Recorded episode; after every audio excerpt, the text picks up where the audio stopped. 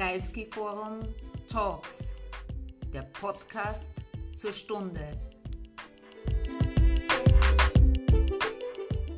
Welcome to today's topic on the developments in Sudan, where today again clashes broke out between rival military factions in several parts of the capital after a 72 hour ceasefire expired. I'm honored to introduce Alex de Waal and can only highlight a few aspects of his very impressive CV. Alex de Waal is the executive director of the World Peace Foundation.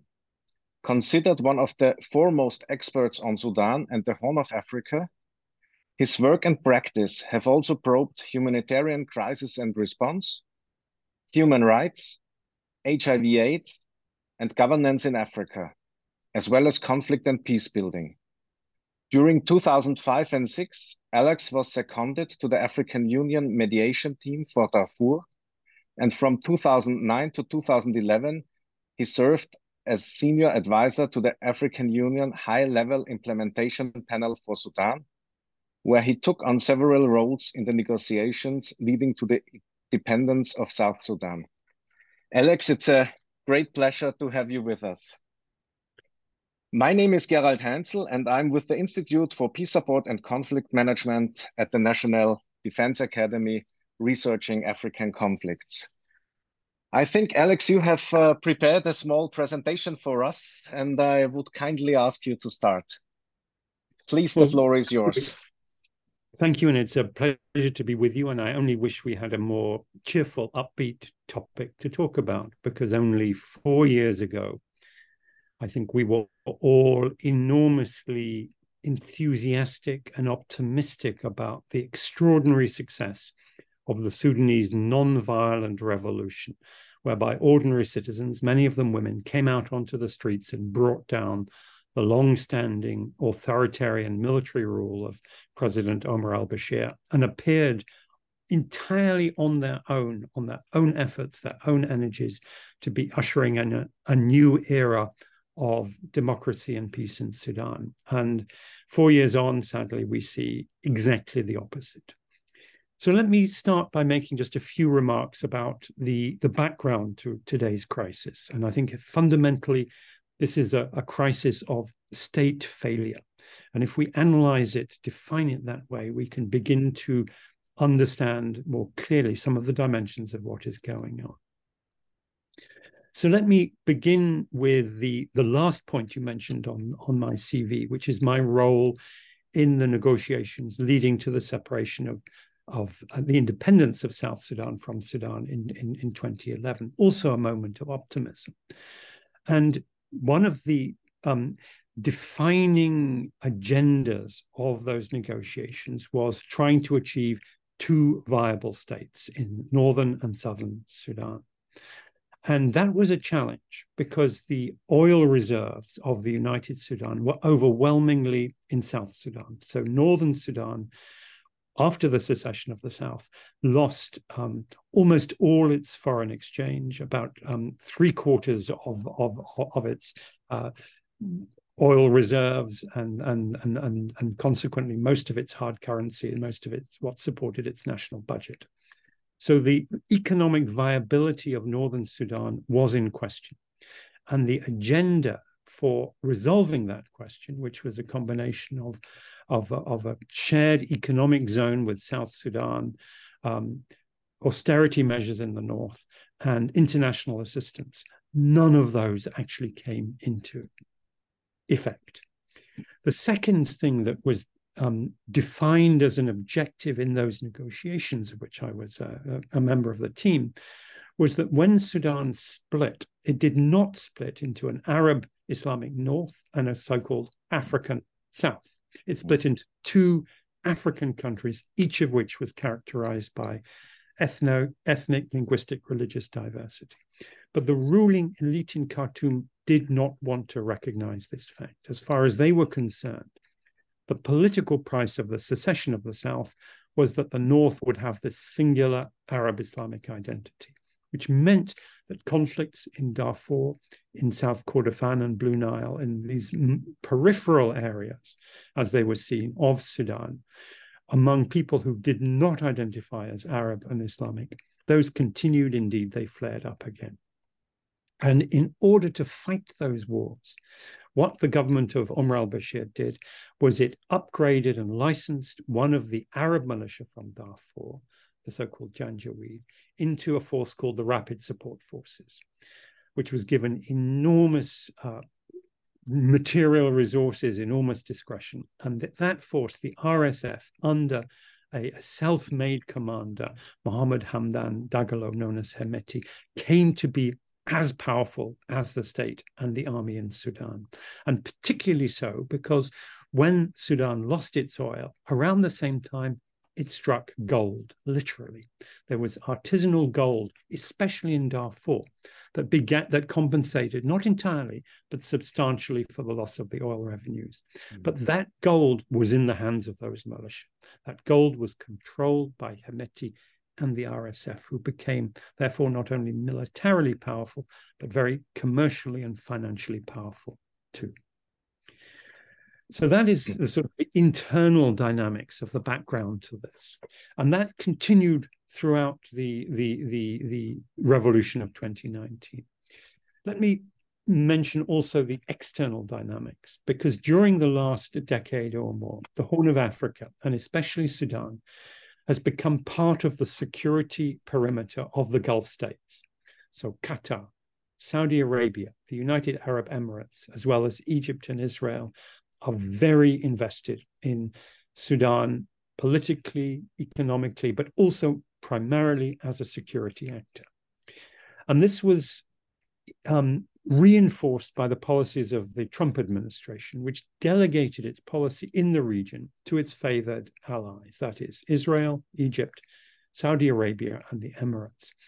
So much so that after the 2019 revolution, when the single priority of the civilian government was getting um, the state sponsor of terror designation, which Sudan had been under for mm, since the early 1990s, which was in de facto financial economic sanctions, its priority was to get that lifted so it could normalize its uh, economic relations with the world, it could get debt relief, foreign direct investment. There was no question that Sudan had long ago ceased to be a state sponsor of terror, but the Trump administration wanted a quid pro quo. And the quid pro quo was that Sudan would join the Abraham Accords, that is, it would recognize Israel. And it was only when the, the military leader of in, in the joint administration, civilian um, civilian military administration, General Abdel Fattah al-Burhan struck a deal with the Israeli Prime Minister Benjamin Netanyahu to recognize Israel, that those sanctions were lifted. And that was too late to get Sudan out of that economic trap, and therefore the um, that that political revolution essentially was doomed by that transactional, highly cynical, highly myopic approach to um, to politics. That allowed the generals to consolidate their control over the economy and over the, the politics. So much so that in October 2021, they believed correctly that they could launch a military coup without serious consequence.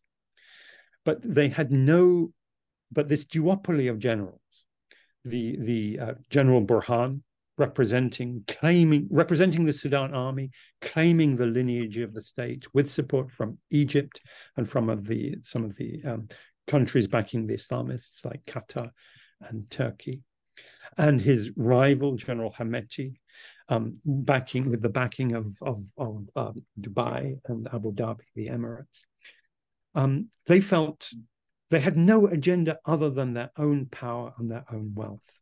And when it came down to the question of which one was going to be dominant, they couldn't resolve that except by going to war. And that is what happened on, on, on the 15th of April this year. And my last point really is that whereas um, al Burhan is a very familiar figure from Sudanese politics, that is a, a general who has, who has taken power, who represents a hmm. sort of coalition of different interest groups, well represented in the Sudanese establishment. Uh, ideological groups like the, like the Islamists, various political constituencies, various commercial constituencies. Hemeti is something different. He's something entirely new in modern Sudanese politics, so there are historic echoes. He represents a, a nomadic constituency from the very fringes of, of Sudan. In fact, his constituency crosses Sudan's borders.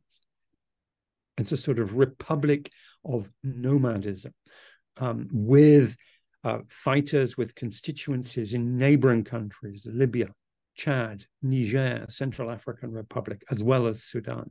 And should he prevail, there's no question the state as we have known it will be dismantled.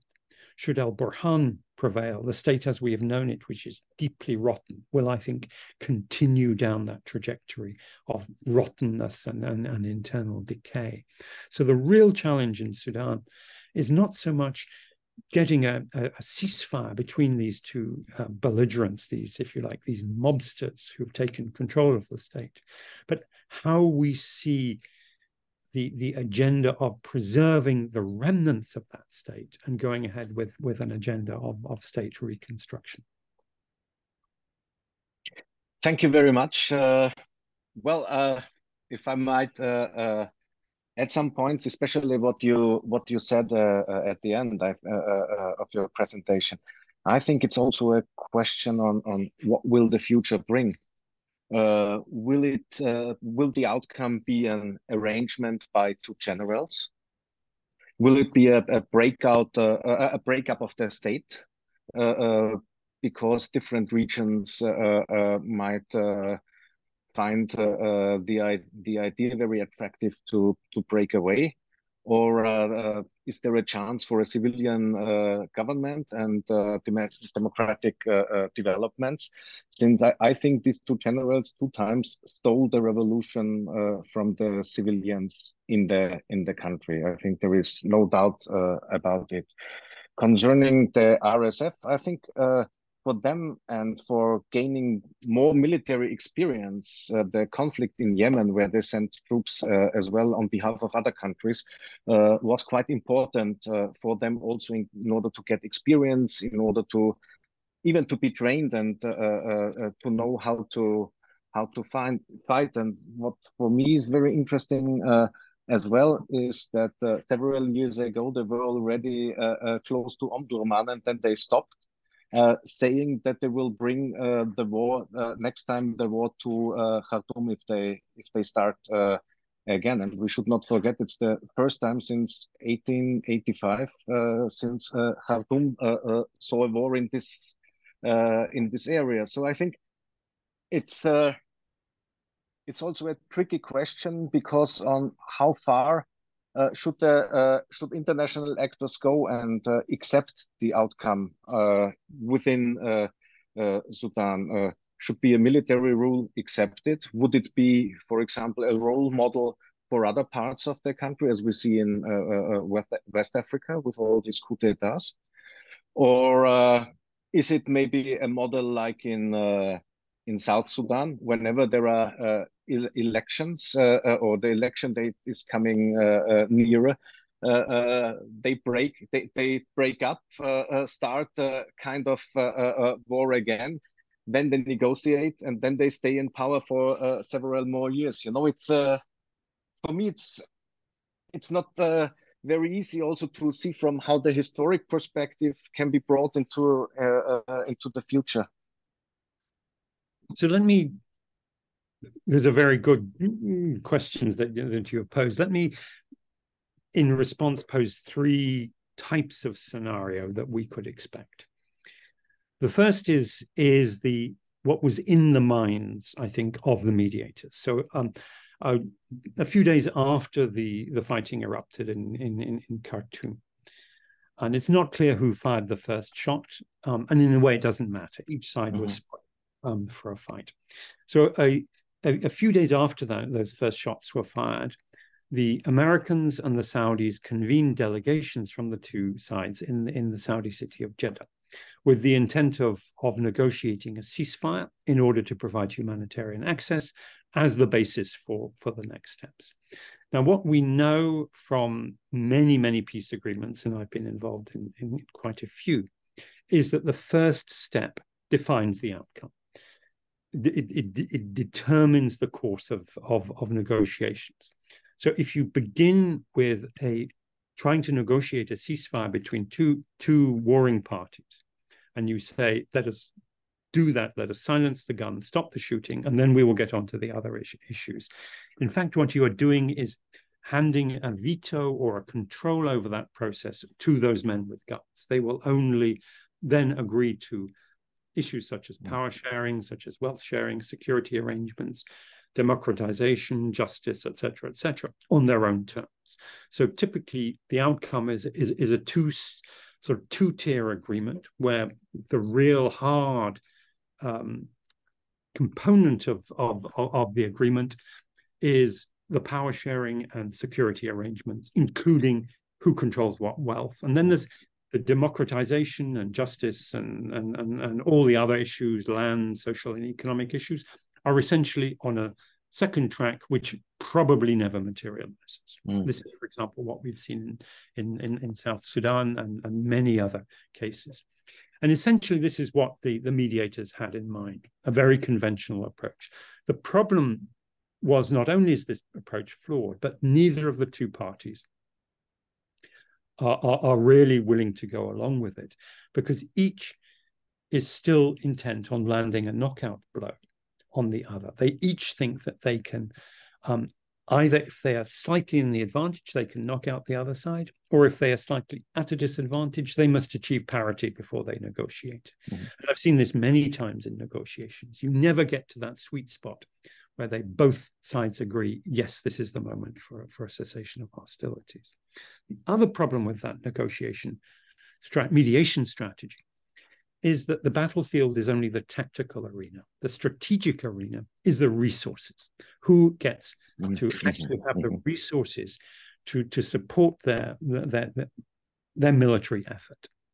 And this brings me on to the second scenario, because I think we can assume that that first scenario is simply not going to happen. It's based on mm-hmm. assumptions that don't work.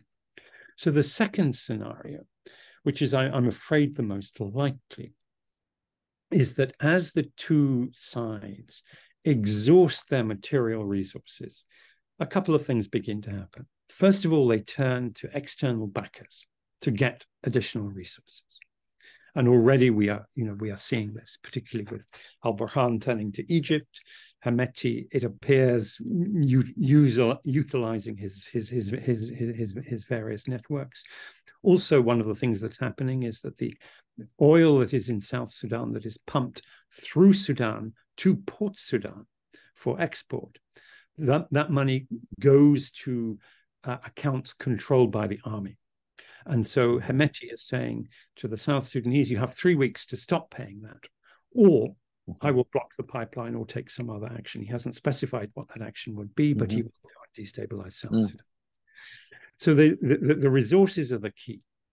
And as the as the two parties exhaust their resources, several things happen. They turn to, to looting. They uh, their, their command and control begins to fragment, which means that the constituent units begin following their own agendas or turning against one another. And one of the elements that we've seen in this already is the mass ethnic cleansing in Western Darfur, mm-hmm. where RSF units and associated Arab militias are essentially following their own agenda that they've had for more than 25 mm-hmm. years to take control of this rich and fertile part of West Darfur, historically inhabited by the Masalit people, and take it over as an Arab domain for their people. Mm-hmm. And then other groups then get drawn in. So instead of what we have at the moment, which is two relatively well defined parties fighting each other intensely, mm-hmm. you, you get multiple parties drawn in and a war of all against all, which is much, much more difficult to resolve. The third scenario, which I think is an option, um, but is, is, is a very difficult option, is actually to take the, the, the strategic element in the first two, which is the resources, and put that in the hands of the civilians. Now, what we've mm-hmm. seen elsewhere, for example, in Libya, is that an independent central bank with a financial clout to finance everything, essentially, becomes a political player in its own right.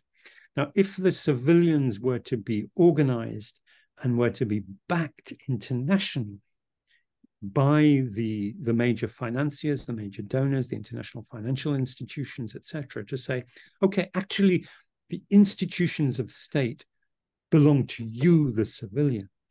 You should have control over the central bank, the Ministry of Finance, the Ministry of Education, the Ministry of Irrigation and, and, and Agriculture, etc then then the situation would would shift dramatically. Now, this is a, a, a conflict resolution approach that has not been tried before, but could at least mm-hmm. uh, begin to break this current impasse that um, that we are seeing. Mm, yes, uh, I I agree.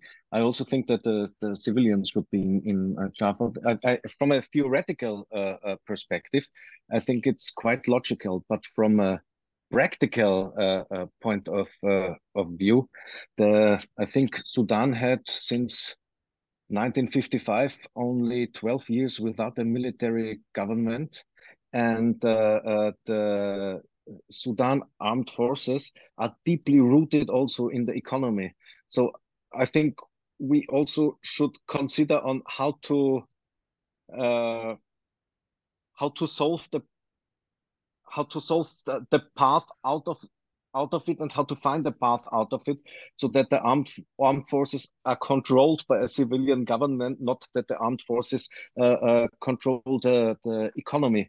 So i think I, I agree with the idea but i think it's quite tricky uh, uh to achieve it uh, especially also given the international situation uh, at the moment, that uh, maybe some of the actors with strategic interests in Sudan might not go along with such an idea or might have other ideas or might use it uh, uh, to spoil uh, successes for for others. what mm. I think is we have to have really to take into account the multiple parties as uh, uh, you mentioned because i think that there are on the on lower levels uh, uh in in Darfur there are groups uh, which really might uh, spoil such a, a, process. And we should never forget that it's it's not a, a conflict between the RSF and the Sudan armed forces but there that there are several layers in this conflict, which uh, uh, should be uh, resolved as well. Yeah, I think I mean the points you make are extremely important, and and one of the, the particular challenges here is timing, because if we mm. go back to the the, the weeks before the conflict broke out, um, there was a huge missed opportunity, and the key to that is that yes, there were a lot of external actors involved in Sudan, the neighboring states, the Arab countries, you know, um, Russia, China, United States, all had investments, political, economic, other investments in Sudan. But none of them wanted the war.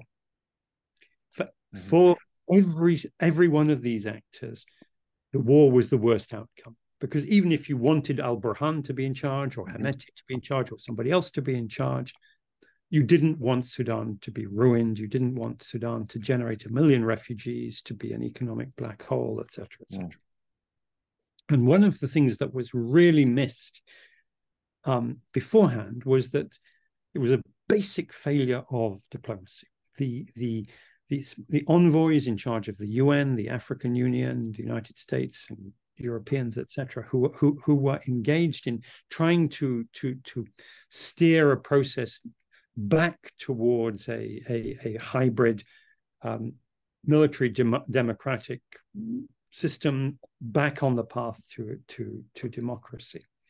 They simply failed to sound the alarm that this, this conflict is coming and that it needed higher level international engagement, the level of the Secretary of State, the UN Secretary General, the UN Security Council. Mm-hmm. And had they done that, I think there could have been an international consensus to say, okay, let's, you know, mm-hmm let's not let this happen and and and, and make that quite clear because everyone whatever their differences you know the, even mm-hmm. you know, the russians and, and and the us whatever their differences they would agree on this for example mm-hmm. egyptians and the emiratis whatever their mm-hmm. differences they agree on this yeah. the problem is once the war starts it becomes much more difficult because then each side begins to, to support its favorite. That hasn't yet become the determining factor. We're still in a stage where there are still options for um, for, uh, for keeping that sort of uh, unilateral intervention by different countries at bay. Some have begun to do it, for example, the Egyptians, but it hasn't become the defining factor yet. Now, in that mm-hmm. context, I think there is still a very limited window of time in which an international consensus could be built on an alternative approach. So that, mm-hmm. for example, the the um, donors have pledged 1.5 billion dollars mm-hmm. for humanitarian assistance. And there is $700 million from the World Bank in the Family Support Fund that is sitting in the World Bank. Um, it, it, that was suspended following the um, October mm-hmm. 2021 military coup, but could be, but is desperately needed. Now, if the humanitarian response were to shift from the conventional response of sending aid convoys, etc., mm-hmm. which has only limited relevance, especially in Khartoum, mm-hmm. to, to a cash-based response, where which is based upon you know opening up the the Sudanese financial system, allowing those with um, money in the bank to access their money, which at the moment they can't, allowing the you know, businesses to to begin to trade, which at the moment they can't, allowing uh, farmers, especially the the commercial farmers with these big mechanized farms mm. who need fuel, they need credit, they need money mm. to pay their laborers, and they need it now because they need to plant this month. If they wait until next month, it's too late. If if if if we could open up that system with this more creative, mm-hmm. unconventional mm-hmm. approach, then it has the potential to change the dynamics and getting a, a, consensus. But I fear there's too much lethargy and mm. conventional thinking in the international system, and too much sort of timidity in terms of of, of uh, dealing with new ideas such mm. as this. Um, so that the the opportunity will be lost, and this will take the very conventional, predictable uh, trajectory towards state failure, in which all our diplomatic um, um, tools, our tools of economic statecraft are extremely blunt, very, very hard to to generate results. Yes, uh, uh, I agree, and I think that uh, also this the very different interests of all the international actors, be it regional or be it uh, uh, uh, international. I think it would be very hard to to bring them together in order to follow one idea and especially if it's a new idea, I think it's uh, uh, it's really hard uh, to find an agreement which might help Sudan out of this situation. But you, you're right. The question is, what can be done now? What, how can the economy be helped? Because it has also an impact uh, uh, on other countries in the region. I read about uh, Kenya, for example, that they have problem to sell their tea, which in former times was sent to uh, uh, uh, Sudan, and it already dropped. the revenues already dropped significantly because Sudan is not importing tea anymore. So it it has also a, quite an impact on other countries in in the region. Sometimes we we see it like in the case I mentioned. Sometimes we even don't know so far on on how far it could uh, how far it could be, and especially also the refugees in the in the in the neighboring countries uh, might uh, create uh, uh, uh, some kind of dynamics in the neighboring countries. What I'm not sure about in in the moment is how how uh, uh, neighboring countries are really reacting. I think most of them are at the moment trying not to get too far into this conflict in order not to get uh, conflicts or violent conflicts uh, uh, in, in, in, their own countries.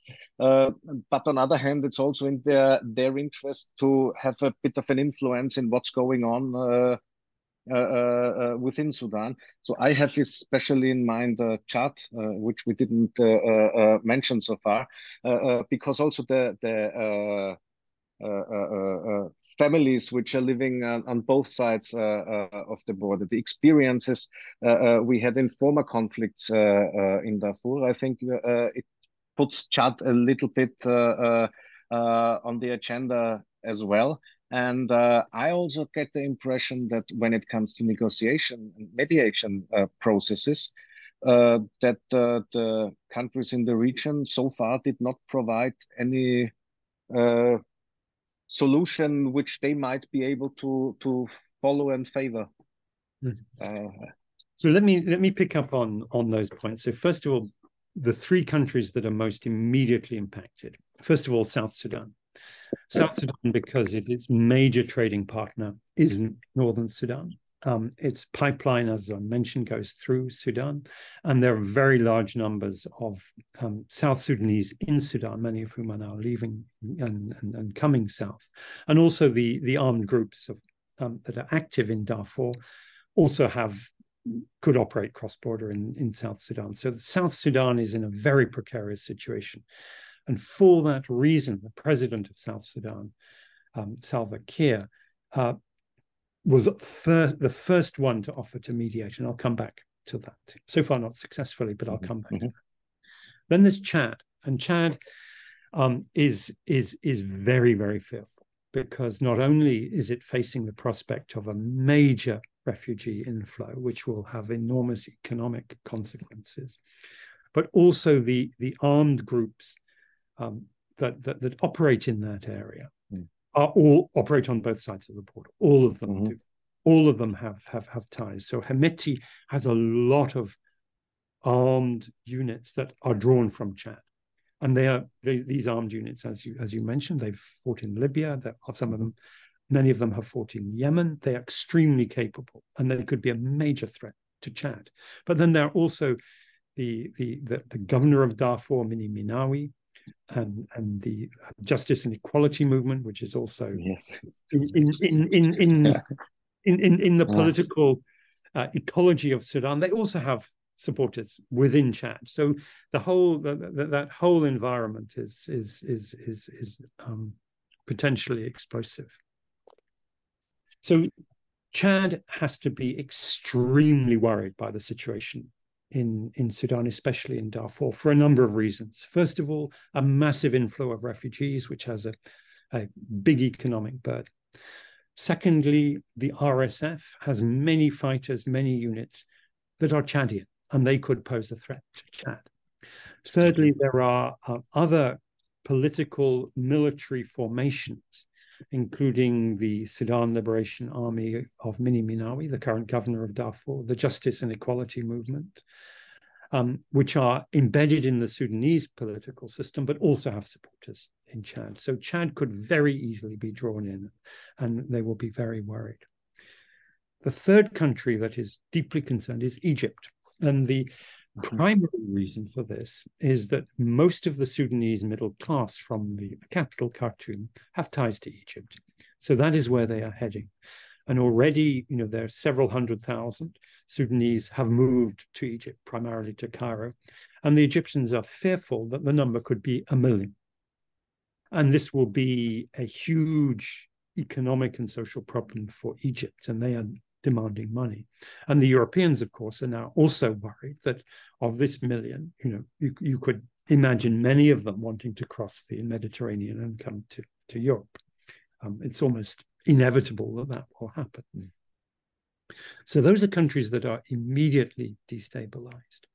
Now, initially, the, the African Union wanted to continue a sort of business as usual approach, maintaining its same special envoy, its same negotiating team, almost as though nothing had happened from April the 15th onwards. And at the end of May, the um, there was a, a meeting of the Peace and Security Council at, at, heads of state level, chaired by the Ugandan president, Yoweri Museveni. So that is the highest peace and security authority of the African Union. Mm-hmm. like the UN Security mm-hmm. Council. And so they met and they basically said this needs to be made much more urgent, much higher level initiative.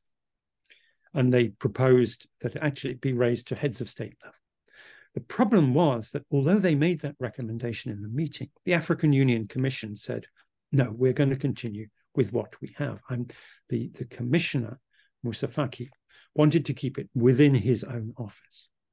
And this um, was a, a an, basically a, a rebuff, almost an insult to African heads of state. So then, um, about 10 days ago, the leaders of IGAD, the Intergovernmental Authority on Development, the Northeast African Regional Bloc, met in Djibouti. And they appointed a four um, heads of state and government. Um, uh, the Kenyan president, William Ruto, in the chair, with um, South Sudan, Salva Kiir, uh, Djibouti, um, President Guelleh, and uh, Ethiopia Prime Minister Abiy as other members of this heads of state panel. And essentially, what they said to the African Union was, You haven't taken this seriously. We're going to take it seriously. So the Kenyans are, are now moving quite fast. They've had some mm-hmm. pushback from General Burhan, who says, Ruto, you are you are not impartial. You have ties to the mm-hmm. RSF, but they are disregarding that. They are saying this is, you know, collectively we, um, you know, we we are impartial. We're handling this at a high level. They're also talking to the Egyptians, the Arabs, and and, and the US. It remains to be seen whether this will really get traction. One of the things that I think is, is, is quite positive about it is that they one of the first steps that the, the Kenyans want to do is to convene a high level meeting of the civilian actors um, in the middle of July. Um, and this is the first time I think that we're seeing the the conflict um, defined in in in the round in a holistic manner and um, dealt with with a high level of of political energy at the highest level but it's still enormously complex because there's a lot of diplomatic traffic, a lot of different actors um, in the mediation, a lot of potential spoilers. Um, and it's not yet clear whether that or indeed any of the other initiatives will will properly gain traction. The odds are against them, but I think mm-hmm. this is the best chance that we have so far. Mm-hmm. I, I think one of the problems is that a lot of uh, uh, those who want to be mediators or who want to be involved in negotiations uh, have their own agenda uh, uh, in the countries. So it's also uh, very tricky to put these countries in a very prominent role within the process. And what I sometimes miss is that we want to make a, a peace deal but nobody is thinking about uh, further what does it mean in terms of uh, the building of institutions uh, uh in Sudan. How should a, a proper security sector reform uh, uh, really look like? And I think security sector reform is very, very necessary in order not to, even if you, we get a civilian government, in order not to have Uh, the next coup d'etat uh, uh, uh within uh, several years if somebody feels to be strong enough and does not feel represented within the government. So, what do you think? how could the future Sudan with a lasting government and the and the lasting security sector could look like? Well, I think the first duty of the mediator is actually to define the problem, because if you cannot, first of all, define the problem and then get a, a consensus among at least most of the actors involved, domestic and international, that mm-hmm. this is the correct definition, then you're just wasting your time. I mean, let's be candid. You you, you will be end up dealing with a minor problem or a secondary mm-hmm. problem, not a mm-hmm. problem. Mm. So if we go back to you know the question of what is the Sudanese problem, um, I would argue the Sudanese problem is fundamentally the viability of the state. So, and to be viable, a state has to be, you know, financially sound. Um, it needs to have a legitimate government that is accepted by um, by its people. Um, it needs to be able to to govern the, the, sort of the diverse peoples within its um, uh, within its domain, and it has to have at least some room for maneuver, some autonomy so that it can sort of define national goals and strategies.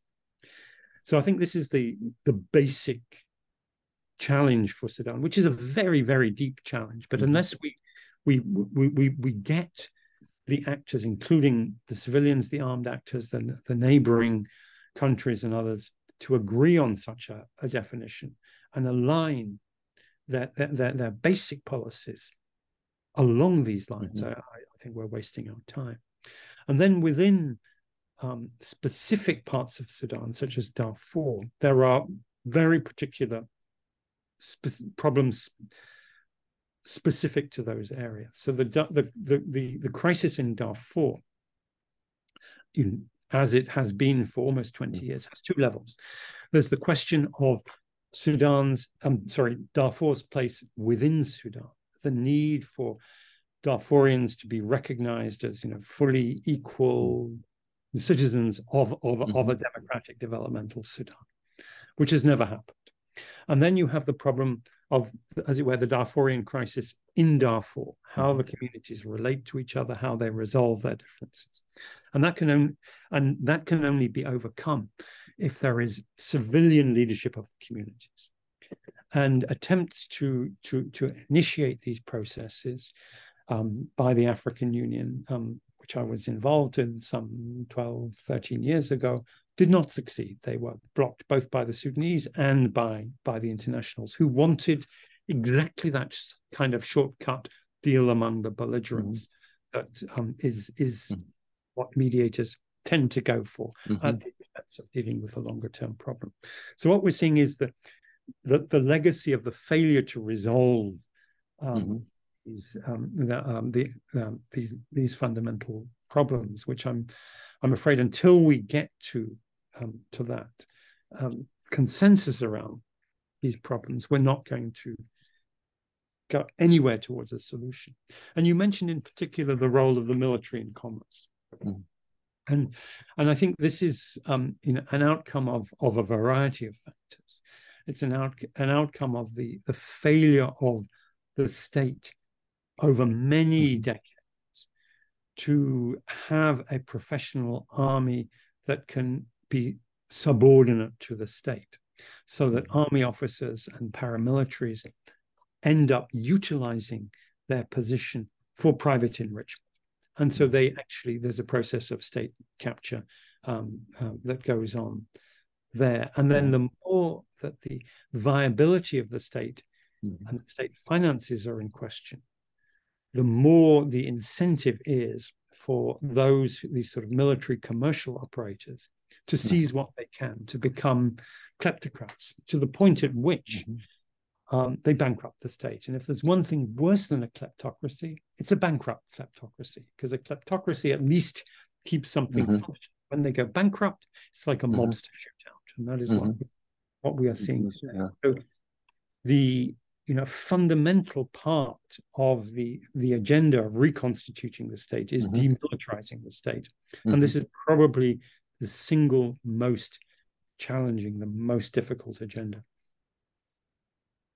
Yes, that's what I see. That's why I uh, uh, I ask this question. That's what I uh, I uh, uh see again. But maybe let's uh, move on to the the bigger international actors. Do you see a competition between uh, uh, great powers in Sudan now on who might get influence uh, uh, through this situation, who might be the chief mediator in this situation. I think at the beginning of the conflict, there was a bit of a competition between the US and China on who might be more involved uh, uh, Uh, uh, uh, in the mediation process and maybe gain some some points there in not only in Sudan but also in the in the wider region.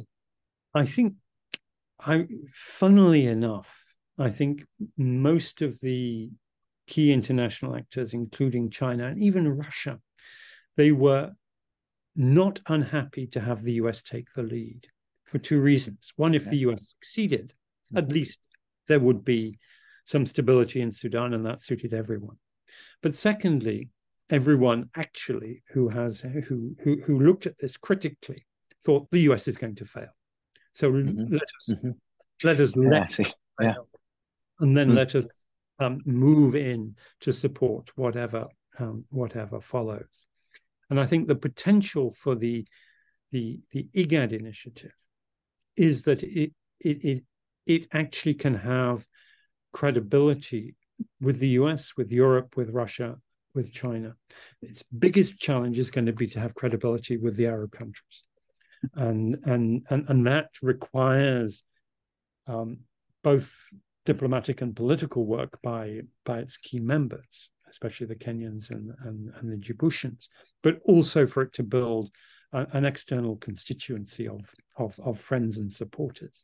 Mm-hmm. And its problem there is that the um, the African Union and the UN had already gone a fair way down the track of of getting buy-in for their very low profile, low wattage, low energy efforts. Mm-hmm. And so there will be some for um, basically who are who are lazy minded who think, okay, let's you know, let's stick with this process that we already bought into.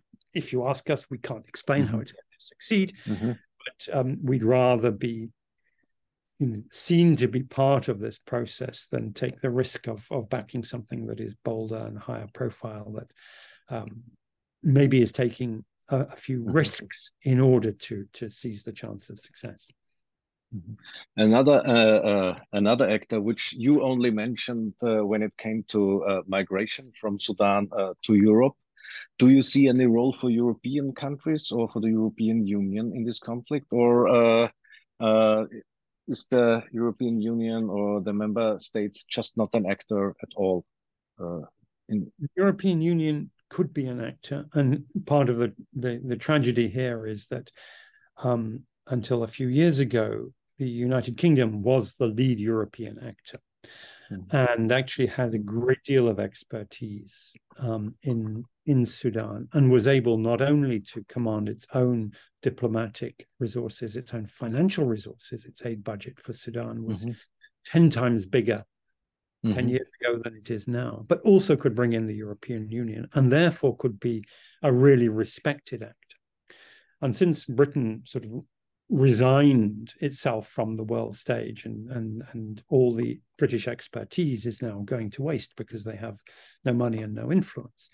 The the the Europeans have not sadly moved into that gap. But I and, and so there is a bit of a vacuum there that could be filled with some some some creative diplomacy if European nations were to to, to work alongside mm-hmm. the British. British could get over their um, you know their what I call the Brexidiocy, yeah. and, and, and and and make a positive contribution. But and I think they will have to do that because if they don't, mm-hmm. there is a you know that the next refugee crisis in the Mediterranean is is yes, on the horizon. Yes, uh, I I agree. Uh, I have a question. Uh, since we have to come to an end, I guess we are almost approaching the, or we already approached our forty-five minutes. Uh, how long do you think uh, uh, might this confrontational situation in Sudan last? I think there is a chance, a small chance for dramatic action in the next two months, freezing the, the state collapse and allowing reconstruction over the next few years. If that does not happen, you know, everything we know about state collapse is that it will be one, two, three decades before we're able to get back to where we are. So there is a I think, a very bleak prospect if mm. urgent action is not taken. Okay, Alex, thank you very much for our conversation, and I enjoyed it very much. And uh, all the best. Thank you. Thank you very much, and I hope we get another chance soon with a more optimistic scenario. I hope so as well. Thank you.